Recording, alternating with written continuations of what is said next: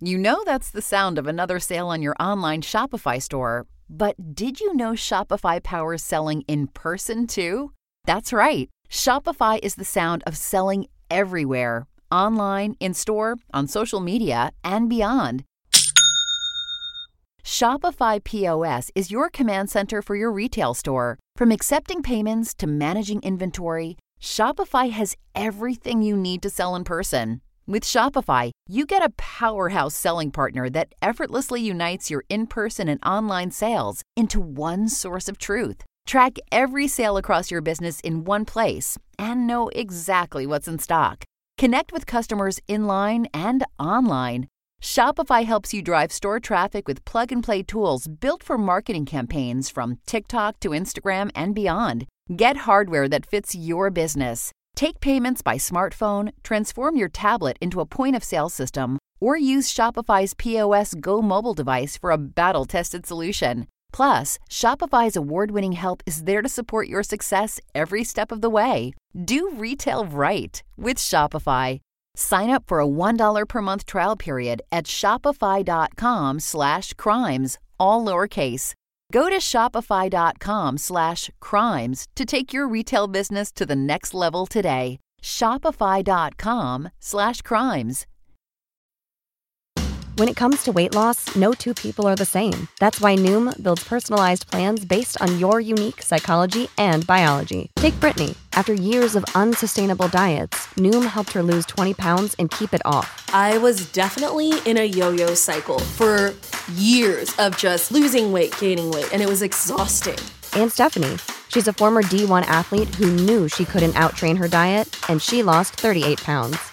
My relationship to food before Noom was never consistent. And Evan, he can't stand salads, but he still lost 50 pounds with Noom. I never really was a salad guy. That's just not who I am. Even through the pickiness, Noom taught me that building better habits builds a healthier lifestyle. I'm not doing this to get to a number, I'm doing this to feel better. Get your personalized plan today at Noom.com. Real Noom users compensated to provide their story. In four weeks, the typical Noom user can expect to lose one to two pounds per week. Individual results may vary.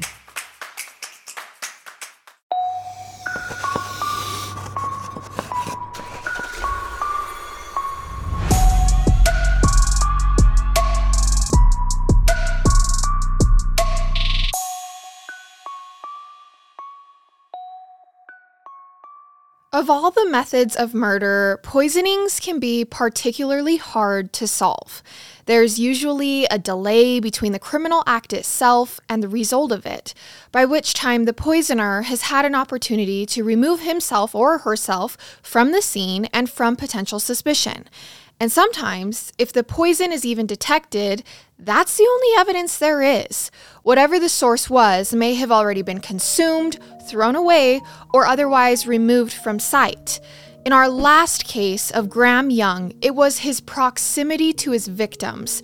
He poisoned his coworkers and, like many who poison, members of his family. And it was his compulsion to blab and draw attention to himself that led him to being caught. On this episode of Binged, drawing the poisoner into the police net was a bit more difficult and required the same level of patience that poisoners often are known for. So, located about an hour's drive south of Orlando, the tiny community of Alturas in central Florida is so small it's barely acknowledged by the U.S. Postal Service, with all its residential addresses technically assigned to the nearby city of Bartow. Now, with a population of only a few thousand, Alturas is orange groves and more orange groves as far as the eye can see. And here and there, you might also spot a house. But in Alturas, the ratio of citrus to people is probably a million to one. Now, in the spring of 1988, 41 year old Peggy Carr had moved to Alturas to live with her new husband, Pye Carr. Now, Peggy, who married Pye in May of 88, was twice divorced and hoped that this third time would be the charm. Pye had also been married before, and both of them had children from previous marriages. Peggy had two sons, one still a teenager and a grown daughter, and Pye also had a son and a daughter. And Peggy was also a grandmother. Her two year old granddaughter, Casey, lived with her. Their combined families created one really large, sometimes mismatched family of more than half a dozen, all inhabiting one modest three bedroom, two bath house offering less than 1,700 square feet. So, as you can imagine, this was not a quiet house, but one that was always teeming with activity and bursting with life.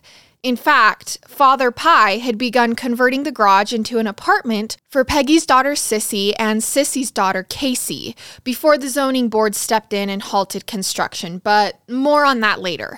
So Pye worked at a phosphate mine for a living while Peggy had a job waiting tables for the Nicholas family restaurant, which was a Greek owned breakfast, lunch, and dinner spot about half an hour away in the neighboring county.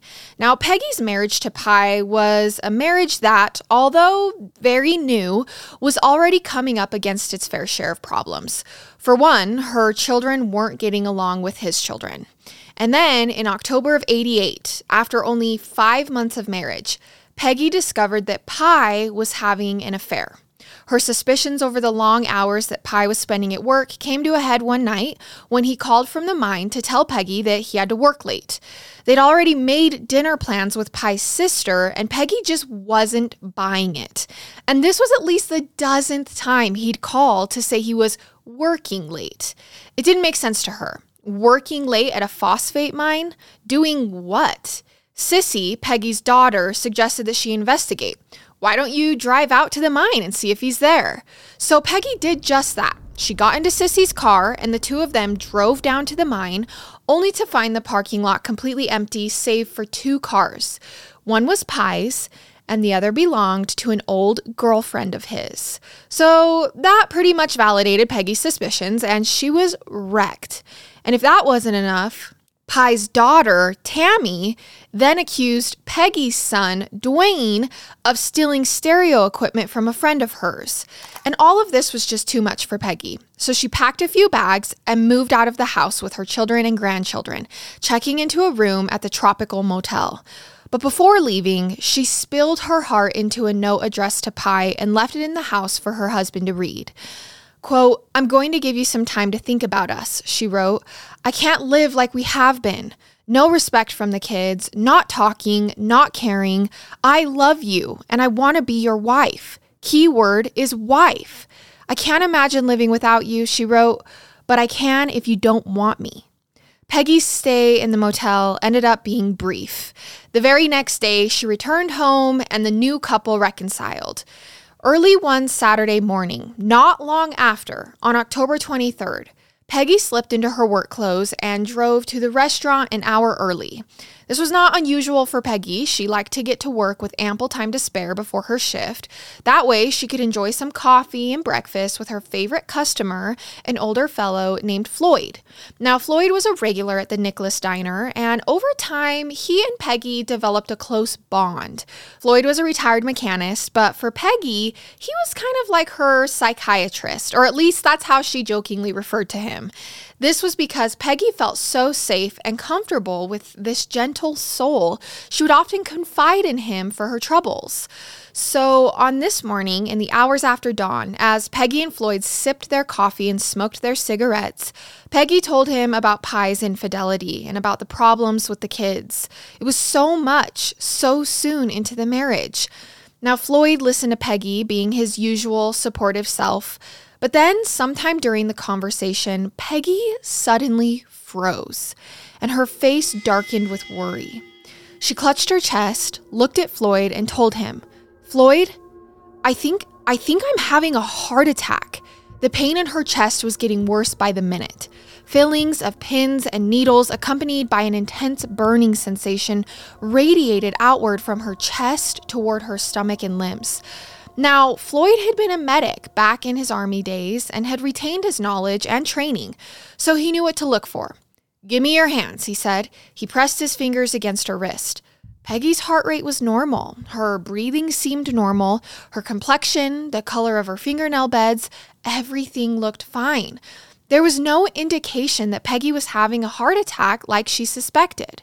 But over the next half hour, Peggy just kept feeling sicker and sicker and yet nothing outwardly changed. Now, Floyd continued to reassure her that her vitals and coloration were fine. It must all be in her mind, he said, psychosomatic.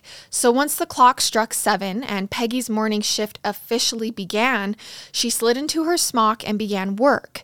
But it was right out of the gate an uphill struggle. Shuttling food back and forth from kitchen to table all day had never been more of a labor for Peggy, who was already exhausted before she even left Floyd's booth. Early that afternoon, her daughter Sissy arrived at the restaurant. She also worked there as a server, just like her mom. And as Sissy began her shift, she asked her mom if she wouldn't mind picking up her little girl Casey after work, who they all lived together, remember. Now, Peggy agreed, but it was obvious that she wasn't filling up to it. My legs are hurting me real bad, she told Sissy, and my hands are numb. Sissy felt her mother's hands. They were ice cold to the touch. Why don't you just go home and take it easy, Sissy said, sounding concerned. Casey can lay down and nap with you. So Peggy left, picked up Casey, and returned home to the house she shared with Pye. He wasn't home, however. He had gone out of town for a weekend hunting trip, so the house would be empty till he returned early that evening. And then, when Pye finally came home, he found his wife lying on the couch, drained of vitality, barely able to greet him. But rather than calling a doctor, he called up his sister, Carolyn. And I should clarify though that Carolyn happened to be a nurse and she lived only a mile away. So by the time that Carolyn showed up with her blood pressure monitor, only a short time later, Peggy's condition had worsened to a point where she was seriously thinking about going to the emergency room. But once again, her vitals were normal, so whatever was ailing Peggy, it didn't seem measurable. When Sissy returned home from work that night, she was confronted by the sight of her mother lying in bed, stiff and barely moving, with the covers pulled completely over her. She was pale, her skin was chalky, and her lips were cracked. You don't know how bad it hurts, she told her daughter. Peggy was so weak by this point that she needed her daughter's help even making it to the toilet, even though it was mere feet away from the bed. Now, when Peggy was done in the bathroom, Sissy helped her mother back to the bed, where the ailing woman immediately collapsed from exhaustion, begging her daughter to make the pain go away. Meanwhile, Pye was in the kitchen drinking a cocktail. Are you going to take her to the hospital? Peggy's daughter asked him. No, he said. His eyes and attention were focused elsewhere. She's just got a virus or something, he said dismissively. Now, Sissy returned to her mother's bedside to kiss her goodnight, but Peggy couldn't even open her eyes or respond. So that's when Sissy insisted on taking her mother to the hospital. But then Pye's tone became gruff and annoyed. No, he barked, putting down his glass of vodka and OJ. She said she doesn't want to go. Sissy stalked off to the garage to her half completed apartment where she lived with Casey, her two year old daughter. Half an hour before midnight, Peggy's condition had deteriorated to the point where Pye was compelled to ask if she wanted to go to the Bartow Memorial Hospital. And with what little energy she could muster, Peggy answered in the affirmative. So Pye loaded his wife up into his pickup and drove her to the nearest hospital. Now, Sissy, her daughter, followed close behind with her daughter Casey in the car seat. And when they got there, Peggy was taken into the examining room. To the medical staff, she clearly appeared to have weakness on both sides of her face, and her hands were freezing cold. As the doctor shone his light into her eyes, Peggy weakly rasped, I feel like I'm on fire. But the doctor found no obvious cause. Despite Peggy's appearance and her complaints, none of the tests performed revealed anything abnormal. Three days later, three days after she was first admitted, Peggy was showing no signs of improvement. The doctors remained mystified and, much like Floyd back at the restaurant, suggested that her symptoms just must be psychosomatic. But she bristled upon hearing this. There was just no way. Merely being lightly touched on the arm sent soul shaking pain shooting through her, down to her bones. This was like nothing that Peggy had ever experienced before, and she knew it wasn't all in her head. This was real. But then the clouds began to part. Peggy suddenly felt better, and that trademark sassy personality began to return just as the color came back to her face. It seemed like Peggy Carr was on the road to recovery, and whatever her mystery ailment was, it was apparently packing its bags and moving on just as unceremoniously as it had arrived. She was discharged less than a week from the date she was admitted, and then she was back at home with Pye. The afternoon following Peggy's return, Pye's sister Carolyn came by the house with a fried chicken meal. And while setting the table and serving, she pulled some 16 ounce glass bottles of Coca Cola from the carton on the kitchen floor and poured them over ice.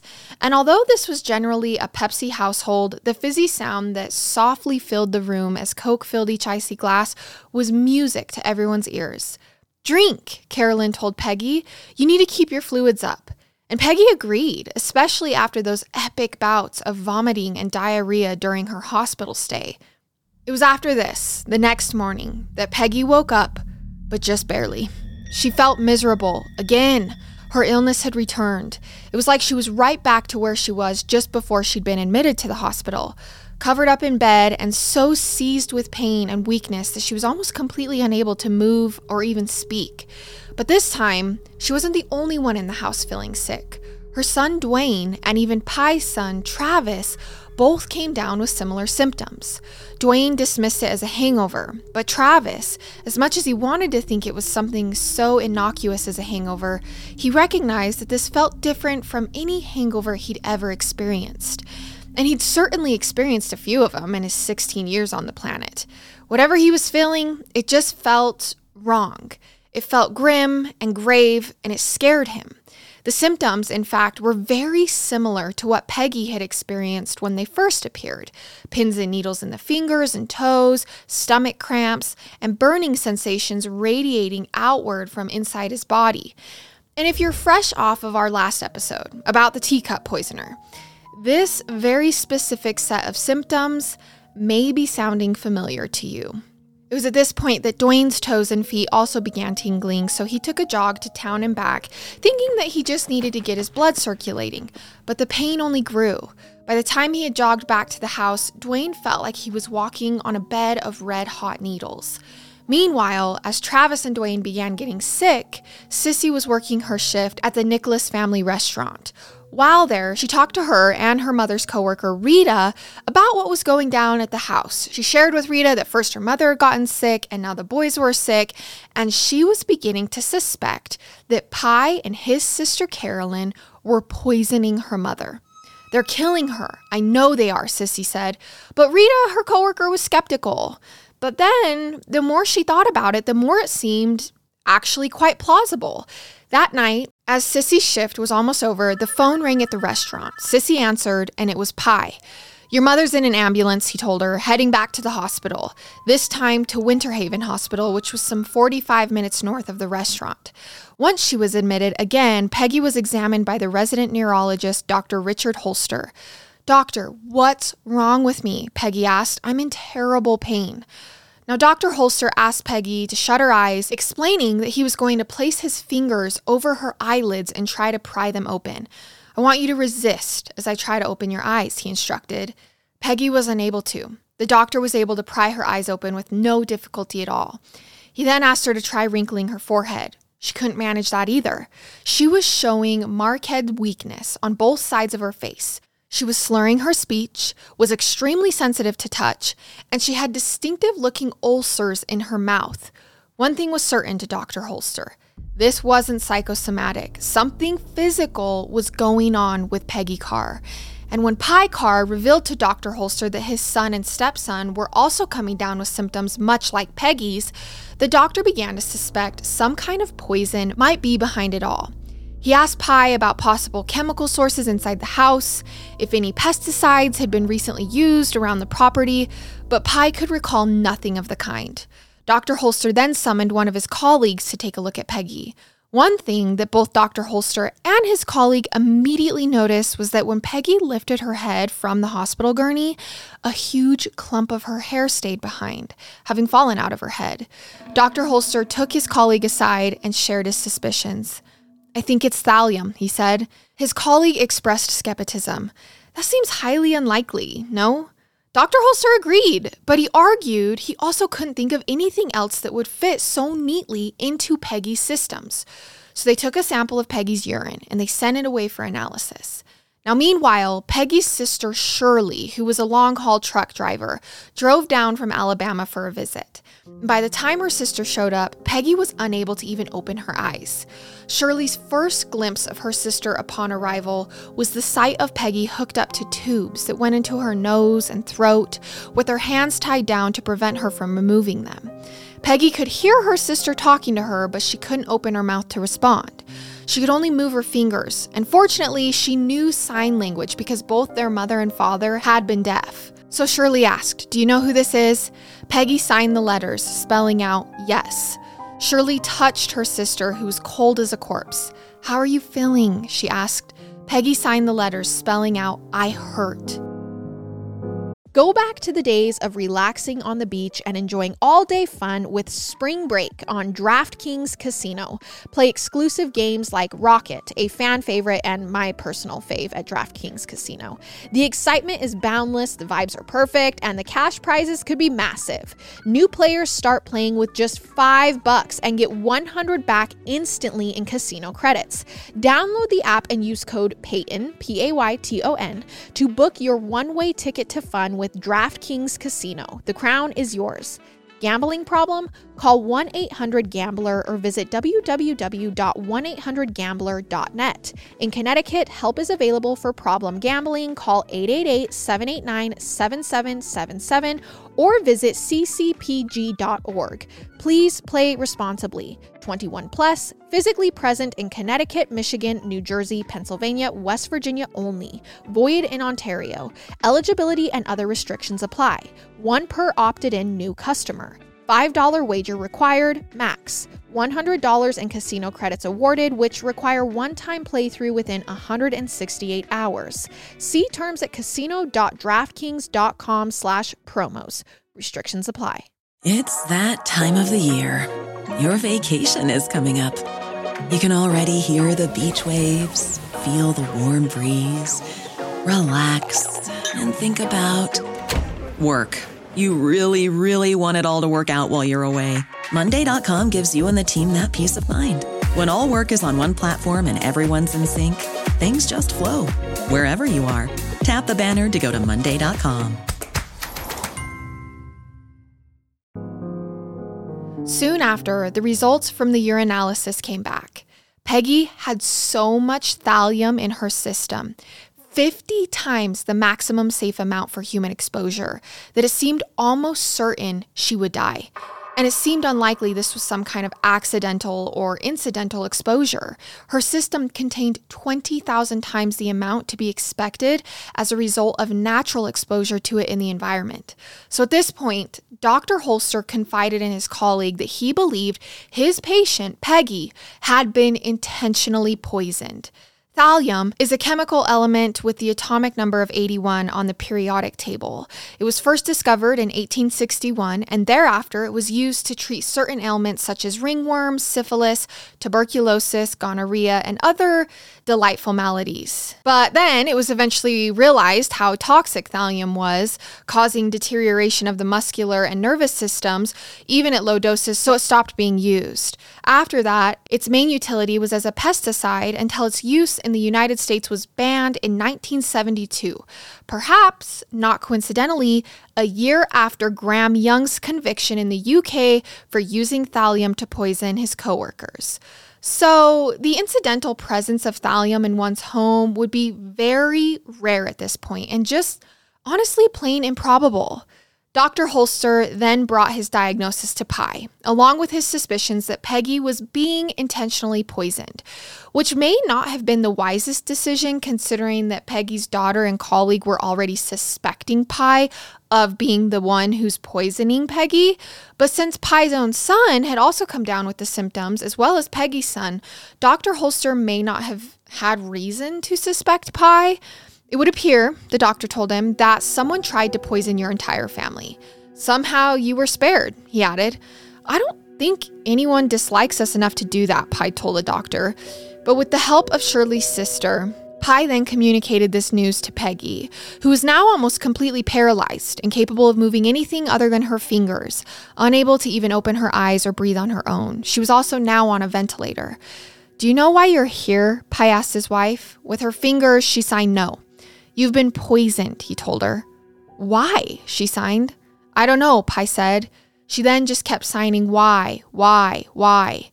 A few days later, Dr. Holster contacted the Polk County Sheriff's Department. The report landed on the desk of Detective Ernie Mincy, who met Dr. Holster at the hospital.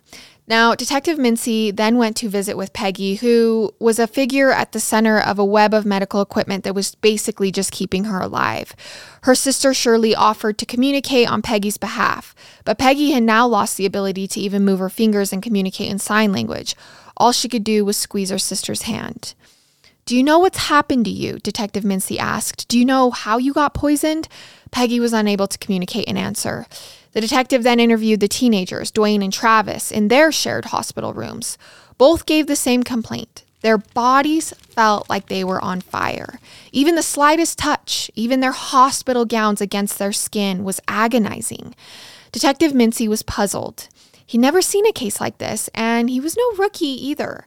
In fact, just as poisoning by thallium had been unheard of in the UK when Graham Young was convicted of it, it was also super rare in the United States. And there hadn't been a known case of thallium poisoning in Florida, maybe ever. So, back at the car property, county health inspectors and investigators began combing through everything inside of the car house and around it, looking for a potential food source of contamination or even contaminated groundwater outside. They were keeping an open mind that maybe still it could have been accidental cross contamination. So the orange groves beside the home were tested for pesticides containing thallium, as were the water wells in the area. The Carr home, in fact, was surrounded by orange groves on all sides, and their only neighbors were George Trepal and his wife, who lived next door in a house just east of theirs. Their properties were abutting. And his wife's name, by the way, was Dr. Diana Carr, spelled the same way, but no relation to Pye and Peggy Carr. This was just purely a coincidence of the two neighbors. Trepal had, in fact, talked to the Tampa Tribune, who by this time was covering the Carr family's illnesses. Word had begun to spread. Trepal explained to the Tribune that he and his wife had been using the Carr's well water for bathing because his water pump had been broken.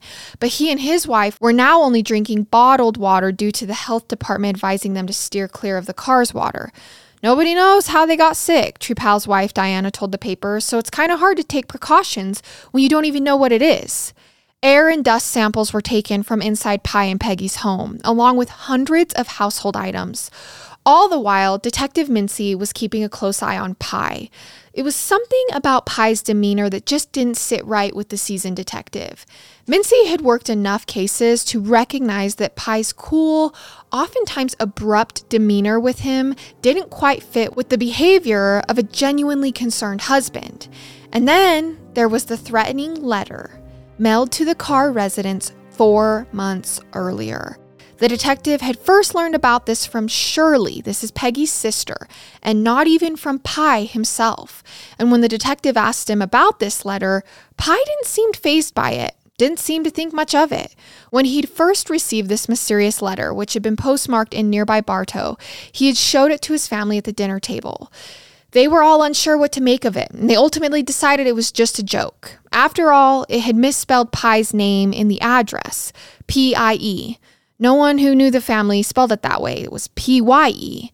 The letter, which was typewritten in all caps, read, quote, you and all of your so called family have two weeks to move out of Florida or else you all die. This is no joke. Pye told the detective he saved the letter, and now that you know what it says, it's odd that Pye never brought this up. Well, Detective Mincy replied, I'm going to want that letter. So Pye dug it out of the house and handed it over. Interestingly, there was nuance in the formatting of the address that suggested that it was someone local, someone close by who likely had sent it, which only increased suspicion towards Pye, as did the fact that Pye had been away on a hunting trip the weekend Peggy's symptoms first appeared, as did his extramarital affair and Peggy's discovery of it and the turmoil in the house. Motive. As did the revelation from Peggy's ex husband, Larry, that Pye had allegedly taken out multiple life insurance policies on Peggy, Dwayne, and even his own son, Travis, the three who happened to be the sickest. Now, according to what Peggy told her ex husband, Pye had taken out an $80,000 life insurance policy on her and two $60,000 policies on the boys. And now Pye's son Travis was approaching the same level of agony as his stepmother.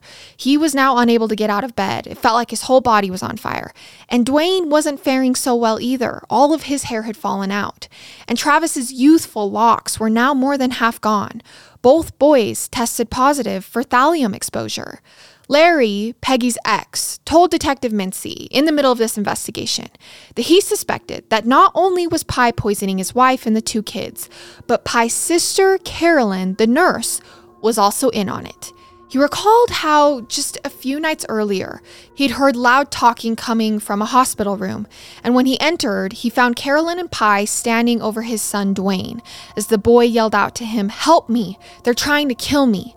Son, Carolyn told him, we're not trying to do a thing in the world to you, but help you. Larry also described how Pye was so nervous after the detective had last interviewed him that he was literally trembling. None of this looked good for Pye, and Peggy's older son, Alan, who had moved away to join the Navy, was only now just hearing about his brothers and his mother's conditions, as Pye had prohibited Peggy's daughter, Sissy, from calling him for no good reason. Pye is just controlling. So by the time Alan finally visited the hospital to see his mother, Peggy didn't even seem to know where she was or why. And then, very soon after this, she slipped into a coma. Now, Detective Mincy decided to confront Pye about the life insurance policies at this point in the investigation. And in response, Pye denied they existed, like adamantly. Additional lab tests then came back revealing that Sissy and her two year old daughter also had thallium in their systems despite not having any symptoms. But then it was discovered that Pye, too, also had a little thallium in his system, though it was a smaller amount and it didn't seem to produce any symptoms other than what Pye described as minor aches. And again, if you remember from our last story, Graham Young himself became ill while poisoning his family members with thallium, either by deliberately dosing himself just enough to avoid suspicion or by accidentally consuming some of his own poison. And from the looks of it, the only person in the Carr household who had not become ill was Pye's daughter Tammy, who had no thallium in her system. So the family reflected back on that chicken dinner that they'd eaten the day after Peggy was first released from the hospital, shortly before everyone started getting sick. Tammy, who tested negative for thallium, recalled having eaten the same food as everyone else. The only difference was Tammy only drank Diet Cola, and she had cracked open a canned Diet Pepsi while everyone else enjoyed the Coca Cola from glass bottles out of the eight pack, the remainder of which was being stored beneath the kitchen sink. Who bought the glass bottles? Detective Mincy asked, but no one in the family could remember. They usually bought Pepsi, and it was unlikely anyone in the house would have bought Coca Cola now that they really pressed to think about it. It seemed as though the six pack of Coke had just shown up. The empty bottles of Coca Cola had already been sent off to the crime lab for testing, along with over 400 other items from the household. So it was just a matter of time before the results came back. And although Sissy and others in the family still suspected Pye, Detective Mincy's suspicion towards the husband began to cool, though Pye's sister Carolyn was still of interest to him, and to Peggy's children too. They also had suspicions toward Carolyn. And Pye's daughter Tammy was also a suspect because, after all, everyone in the household had been poisoned but her. And then there were the only other people in close proximity to the Carr household the Carrs next door, the only neighbors, George Trepal and his wife, Dr. Diana Carr, which again, same spelling but no relation to the Carr family. So, Detective Mincy learned that there had been conflict between the next door couple and the Carr household dating back quite some time. And most recently, only a day or two before Peggy's symptoms first appeared, there had been an ugly altercation between Peggy and Dr. Diana, an altercation over loud music. Travis and Dwayne were playing in the front yard of the Carr household. It had been a hot day, October in Florida is still like summer, and the two boys were in front of the house shirtless, washing mud off Travis's truck when they turned the truck stereo on and cranked up the volume. Now, Peggy was washing dishes inside the house and heard the music from inside. She popped her head out the window and asked them to turn it down, but teenage boys, being teenage boys, did the opposite. They blasted the music. Then the neighbor Diana appeared in the grassy area between their homes, marching angrily their way. Turn that music down, she shouted. The boys complied, but Diana wasn't satisfied. I want to talk to your mother now. She waited for Peggy to come outside, and when she did, the discussion between the two women went south very quickly. Kids will be kids, Peggy told her. Diana wasn't having it. She threatened to call the police, and then Peggy threatened to call the police on Diana if she didn't get out of her yard, and then Diana threatened to beat the crap out of Peggy. So Diana was screaming, ranting, and cursing, and then the confrontation ended with Diana walking away with her chest puffed out, promising Peggy, You're not gonna get away with this. This ain't over yet. So, to Detective Mincy, when he heard about this, it sounded like your typical neighbor squabbles. Insufficient motive to commit murder, but nevertheless, he felt it important to interview the couple anyway. Due diligence. But he was finding it rather challenging getting an interview with them. It required a surprising level of persistence, as it seemed that the couple was never at home, or they just weren't coming to their door. Now, finally, one afternoon, the detective located Dr. Diana at her office, out of which her practice as an orthopedic surgeon was based. She told the detective that she didn't socialize with her neighbors. They're not my type of people, she explained. She downplayed the altercation with Peggy, suggesting it was just your average spat between neighbors, which is pretty much what Detective Mincy had assumed in the first place. Do you use thallium at your practice? The detective asked. Diana said she did not, nor did she have any access to it. But I did read about it, she said, in this Agatha Christie novel, The Pale Horse, which faithful listeners to this batch of binged will recognize as the book that possibly first introduced serial poisoner Graham Young to thallium, which became his poison of choice. But the detective wasn't much impacted by this or anything else that Diana had to share. If anything was curious to him, it was Diana's strangely upbeat demeanor when talking about her neighbors being poisoned. But nothing else really raised any red flags to him. At this point, there were so many possibilities. On December 2nd, the phone rang at Detective Mincy's office while he was away. It was the head chemist at the Florida State Crime Lab. When Mincy got the message, he called back and got the news. They'd discovered the source of the thallium among the nearly 450 items from the Carr household they'd tested. It was the empty Coca Cola bottles. In a thin, sludgy film left behind at the bottom of each bottle, they detected substantial quantities of thallium. The priority task now was to locate the remaining four unopened bottles of Coca Cola and test them too. Meanwhile, the Coca Cola company was contacted to determine if it were possible that the thallium contamination happened somewhere along the production line, not at the Carr household. Coca Cola advised that this was absolutely impossible. No other cases of thallium poisoning or contamination had been reported. And given how the bottling process works, even if the poison was introduced by someone working at the plant, it would be impossible for all four bottles or all eight, assuming the other four bottles were also laced, to end up in the same eight pack.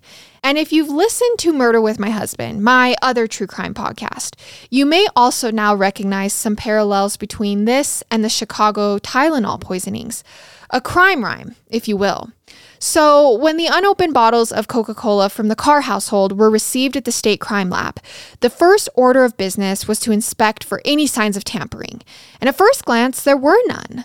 The metal bottle caps were secured fastly with no visible indentations or tool marks but when examined with an electron microscope magnified a hundred times, near microscopic tool marks on the metal caps then became visible, proving that the bottles had been pried open by a third party after they'd left the plant, thus establishing that this was indeed an intentional poisoning. Someone had poured thallium into these bottles, and each of the full bottles of Coca Cola contained a whole gram of thallium, which was more than enough to kill an adult human being.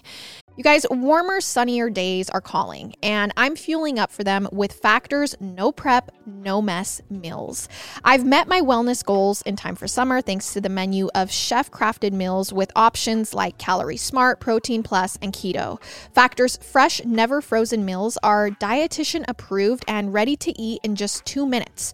So, no matter how busy I am, I always have time to enjoy nutritious, great tasting meals.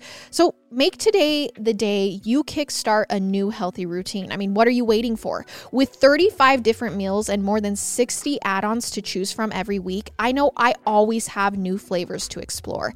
And you can crush your wellness goals too this May with dietitian approved meals and ingredients that you can trust.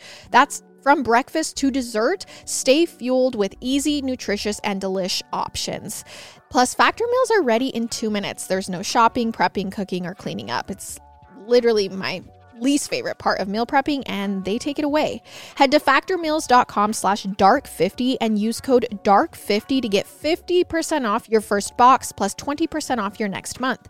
That's code dark50 at factormeals.com slash dark50 to get 50% off your first box plus 20% off your next month while your subscription is active. All right, when you're traveling, do you ever stress about what's happening back home? Like, did you forget to lock up or leave a window open? That's why I totally suggest getting SimpliSafe Home Security today. It's for top notch security and peace of mind, no matter where your summer adventures take you. Anything you might worry about leaving your home for an extended period of time has been thought out by SimpliSafe. It's whole home protection with sensors to detect break ins, fires, floods, and more. It's definitely so nice, you know, when you're home to be like, oh, no one's probably going to break in. But when you're away from home, it's also nice to have that peace of mind that there's not a fire, there's not a flood, no one is coming into your house. There's a variety of indoor and outdoor cameras we've installed, so we have a view of all the entry points. Plus, I just feel relieved knowing that it's backed by 24 7 professional monitoring for less than a dollar a day. SimpliSafe has given me and many of my listeners real peace of mind, and I want you to have it too. Right now, get 20% off any new SimpliSafe system with Fast Protect monitoring at simplisafe.com slash Payton, P A Y T O N. There's no safe like SimpliSafe. And the outlook for Peggy certainly wasn't good, as she'd been in comatose for several weeks by this point. This was becoming such a perplexing case for the Polk County Sheriff's Office that they enlisted the aid of the FBI, who created a psychological profile of the poisoner. This is not your typical murderer. The FBI profile suggested that the offender would be someone with prior exposure to substances like thallium, suggesting a sophisticated knowledge of chemistry. They were likely dealing with a crafty, organized offender. He'd managed to pry the metal caps off eight glass bottles. That's eight times the risk of detection introduce the poison, and then replace the bottle caps, leaving no visible evidence of tampering. The FBI Behavioral Analysis Unit felt that this would probably be a white male or female in his or her mid 30s, highly intelligent, and someone who preferred to resolve conflicts without direct confrontation, and also someone who enjoyed reading about murder and possibly watching violent movies and television shows. So, whoever was responsible obviously planted the Coca Cola bottles inside the home. And this was a house that the Carr family rarely locked up, as they lived in the middle of nowhere. So the culprit would likely be someone well aware of the family's schedule and their comings and goings. The FBI suggested to Polk County detectives that they begin interviewing neighbors. And of course, Detective Mincy had already done that. He'd already interviewed the Carr family's only neighbors, or at least one of them, Dr. Diana. But he'd yet to talk to the woman's husband, George Trepal. Mincy and his new partner on the case, Detective Brad Breck, stopped by the property, and when they arrived, they saw Trepal standing in his driveway. They showed the man their badges, and the man invited them inside the house. They talked back and forth for a bit, and George Trepal seemed shaky and nervous, unusually so. When asked what he did for a living, Trepal told them he programmed computers and wrote freelance articles for computer magazines. I work out in my wife's office, he explained. I'm usually gone all day from dawn to dusk. When talking about his neighbors, Trepal initially didn't have much to say, but he did say something that echoed his wife's words in her previous interview with Brecky's partner. They're not really our kind of people. Have you had any problems with them? Detective Mincy asked. That's when something seemingly took over George, like he was possessed, and he began rattling off a long laundry list of complaints about the Carr family dating back years. Shortly after George and Diana moved into their house, he recalled Pye was already endlessly trying to sell things to his new neighbors a makeshift barbecue pit, for example, and other homemade junk. And the family, seemingly ever expanding since Pye's new wife moved in with him, was always making noise, playing loud music, running their ATV vehicles onto Trepal's property, disrupting his peace with constantly barking dogs.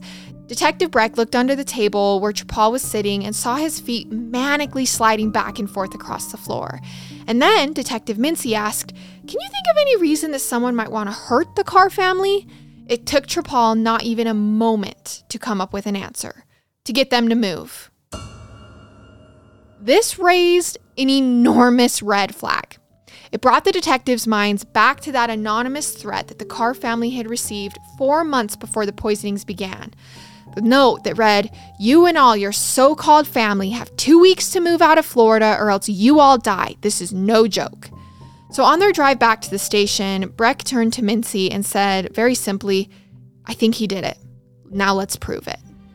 George Trepal at first glance was an unlikely suspect. He'd met his wife Diana in 1981 through a personals ad in a newsletter put out by Mensa, which is the world's most famous high IQ society, an organization to which membership requires an IQ at or above the 98th percentile, pretty much above 130. And George's IQ was 150. So both George and Diana were Mensa members. Diana had a master's degree in chemistry and went on to become one of the country's first female orthopedic surgeons. And she was also a licensed pilot. And despite all this, and despite George looking like a nerdy dude with his thick framed glasses, thinning hair, graying beard, slight stature, and middle age spread, he had a checkered history. He was a self taught chemist with a spiteful disregard for others and a criminal record. Back in his college days, he developed a belief that fellow students had been sneaking into his dorm room. So, to teach them a lesson, he coated his doorknob with hallucinogens. And then he and a friend would often pick up hitchhikers and give them cookies laced with drugs, unbeknownst to the hitchhikers, just to see what would happen to them, just for the hell of it. In the 1970s, when he was living in South Carolina, George Trepal became the head chemist for a methamphetamine lab. And while running this meth lab, he got busted as one does. And this meth lab had, in fact, been one of the largest meth operations in the entire Southeast. In 1975, he was convicted of conspiracy to manufacture methamphetamine and sent to prison for a three year term. So, not only did George's history reveal that he was an expert chemist, but thallium is actually one of the byproducts of methamphetamine production. So George had exposure to thallium in the past, and he'd lied about this to the detectives when they originally asked him what he knew about thallium. He told them only what I learned from Channel 10 News. Another lie the detectives discovered that George had told them was the line about accompanying his wife to work every day and spending all day at her office. It was quickly discovered that George, in fact, spent his days at home by himself, which would have given him ample time to keep a watchful eye on the Carr house and access it when no one was home. So, going into the new year, Peggy Carr remained in a coma, and Pye's son Travis was also not improving. He too had to be placed on a ventilator. Dwayne's condition remained stable, but he wasn't out of the woods entirely. And around this time, the investigation began to stall. They thought they knew who it was, they couldn't find the evidence. Then, on March 3rd, after months of Peggy showing no signs of improvement, Pye Carr made the difficult decision to remove his wife from life support. Peggy Carr was dead at 41 years of age. The case had now become a homicide. The prime suspect at this point was neighbor George Trepal. The Polk County detectives knew he was responsible. They had no idea at this point how to prove it. So they came up with a plan. They enlisted the help of their colleague, Susan, and they asked her to go undercover. They had learned about a special annual event for Mensa members called the Mensa Murder Mystery Weekend. And this year's event was being organized and run by none other than George and his wife, Diana. So Susan's assignment was to pose as a fellow Mensa member using the name Sherry Gwen and befriend George.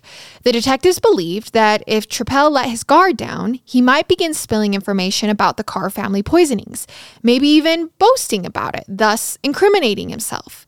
Susan was briefed on what kind of personality to adopt to best connect with Trepal, and she then went to work. She began by writing a letter to George. Dear George, this letter is to request further information on the upcoming Mensa murder weekend. As I am considering moving my home to this country, I am compelled to find some type of stimulating entertainment. Although I am acquainted with the renowned Mensa organization, never before have I been involved in a lifestyle that would permit such endeavors. My background consists of years of dedicated service to my mate, who took his thriving career and moved upwards and onwards alone. A weekend filled with intrigue and intellect could be just what the doctor ordered. Sincerely, Sherry Gwen.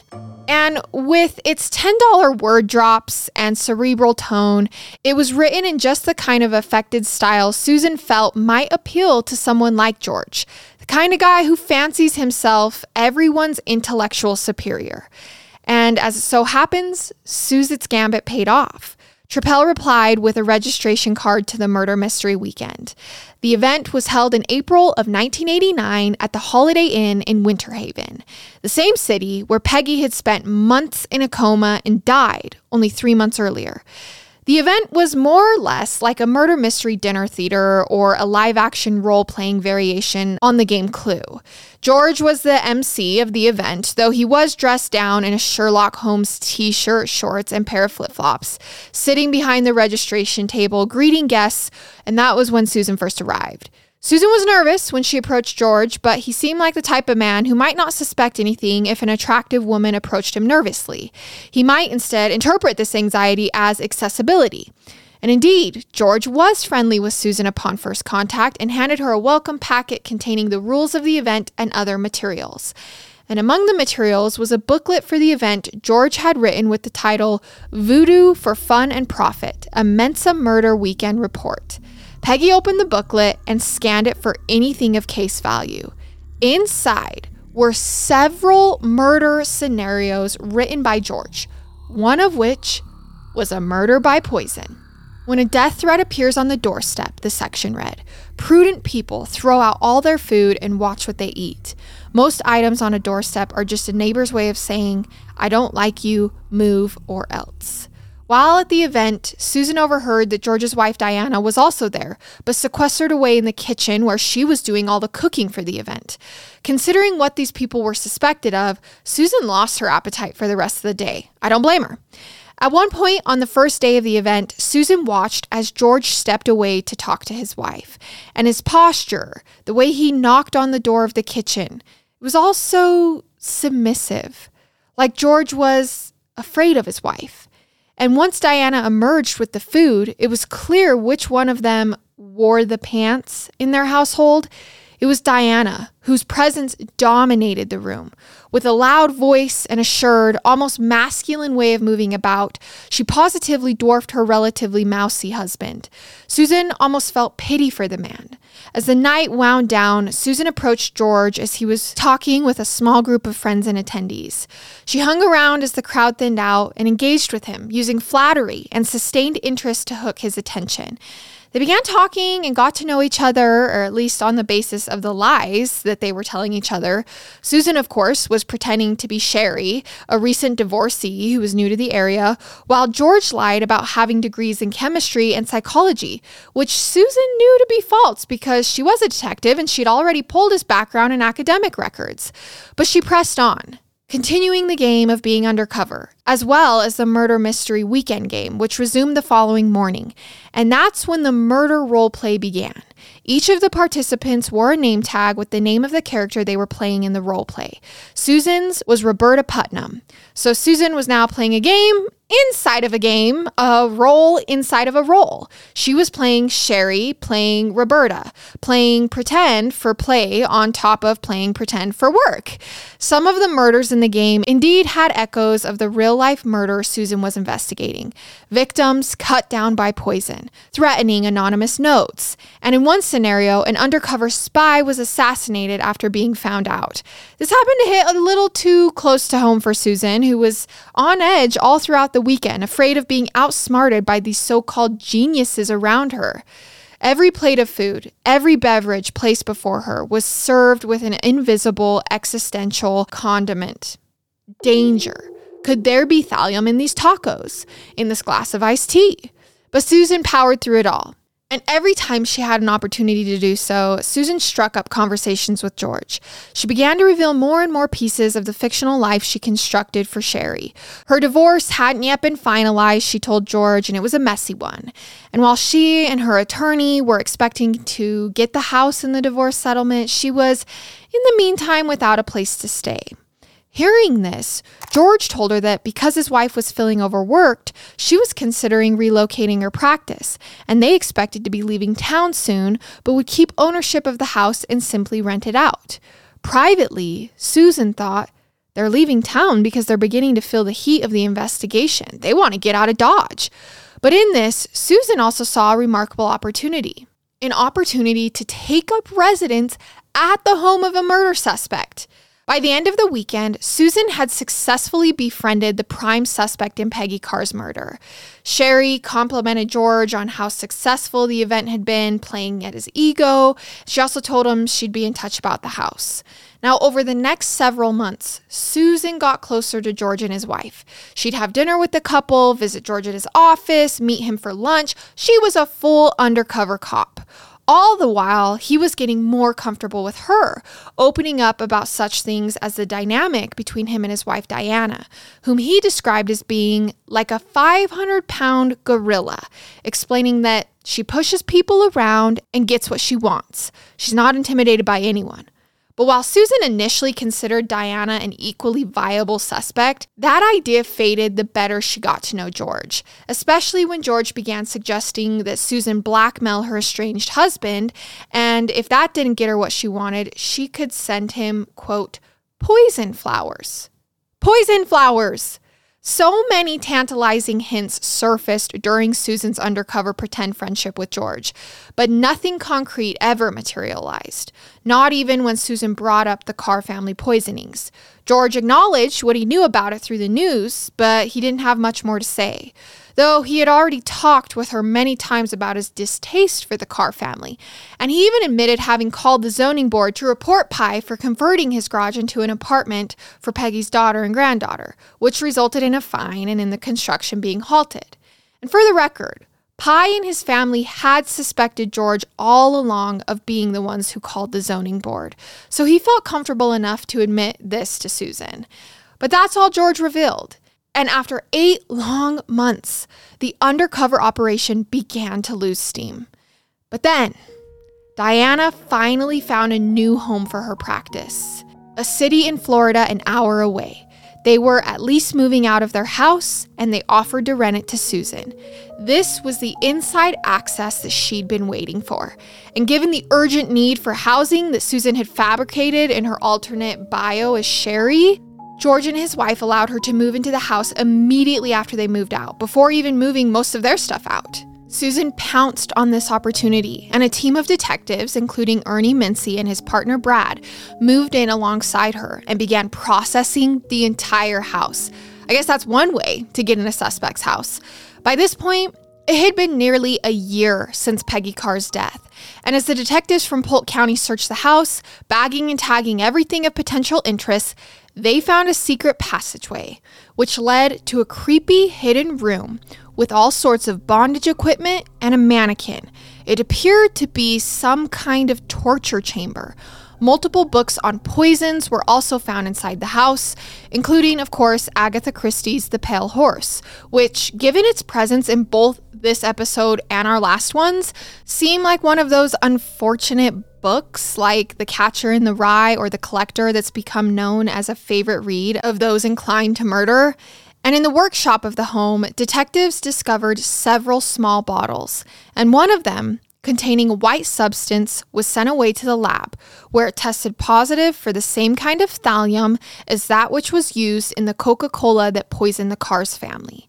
So Susan, still posing as Sherry, called a meeting with George at a McDonald's and recorded it. She lied that she'd been visited by two police detectives investigating a poisoning case, asking her what she knew about the previous occupants. George's curious response was to ask if the police were inquiring only about him or also about his wife.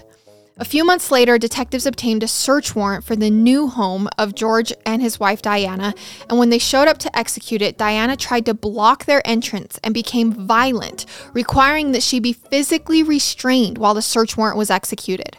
Now, while searching their new home, and this is just so creepy, police found another secret room, much like the one in their last home, with no inside door handle and windows that had been welded shut. The wall was adorned with shackles and a pulley system that had been installed to lift a human being onto and off of the bed. Upon learning this, Susan felt relieved that she'd declined George's invitation only days prior to come by and check out the new house. While searching the house, police also found a notebook labeled General Poisoning Guides, with excerpts from books used by homicide detectives, including a section on the usage and effects of thallium poisoning and how to detect it in human organs. George's fingerprints also happened to be all over this notebook. And George also liked to make his own homemade wine, and it was found that he owned a device for sealing metal caps onto bottles. So, now armed with sufficient evidence to constitute probable cause, George Trepal was arrested and charged with first degree murder in the death of Peggy Carr. Diana would later be charged with battery on a law enforcement officer for her outburst when police arrived to search the house. The trial against George was admittedly mostly circumstantial. The defense suggested that Pye Carr was still a viable suspect and laid out all the reasons the police suspected him. And against George's wishes, they contended that the evidence equally suggested his wife Diana may have been responsible for the poisonings. But George, in his arrogance, an arrogance that we're maybe learning is typical of the poisoning kind, expected to be acquitted and even went as far to arrange a ride home from the last day of trial. So he must have been quite surprised to learn that this ride wouldn't be needed when the jury found him guilty of first degree murder and 14 other counts related to the poisonings of the others in the Carr household. And on February 5th, 1991, he was sentenced to death. As of January 2023, George Trepal still sits on death row, awaiting execution, having exhausted all of his appeals. Now, believers in Trepal's innocence have pointed out that Peggy, Travis, and Dwayne also were found to have arsenic in their systems, and their arsenic levels actually increased during their stays at the hospital, where George didn't have access to them and George defenders have revealed that this evidence was suppressed at trial. And they claim that all the evidence was circumstantial and that there wouldn't have been a case were it not for the bottle of thallium found in the garage, which his supports argue itself circumstantial. And they've suggested maybe it was even planted by Polk County detectives because they were the ones now living in the home. Diana, George's wife, was never charged in connection with the Carr family poisonings. She divorced George in 1994 and later remarried and eventually died in October 2018 from a stroke. Pye Carr also remarried and died in 2020 at the age of 76. Now, Travis and Dwayne eventually made a full recovery, but not without prolonged issues related to thallium poisoning and many long months of rehab to regain full control of their muscles. And although our story today was about George being put away for poisoning, considering the room that the Carr family had crafted in their new home and their invite of Susan, you can't help but wonder did they just put a poisoner away, or was there more under the surface? That wraps up all three episodes of our poisoning themed miniseries. Tune in for our next batch because I think the theme of those are going to make you question everything you thought you knew about true crime.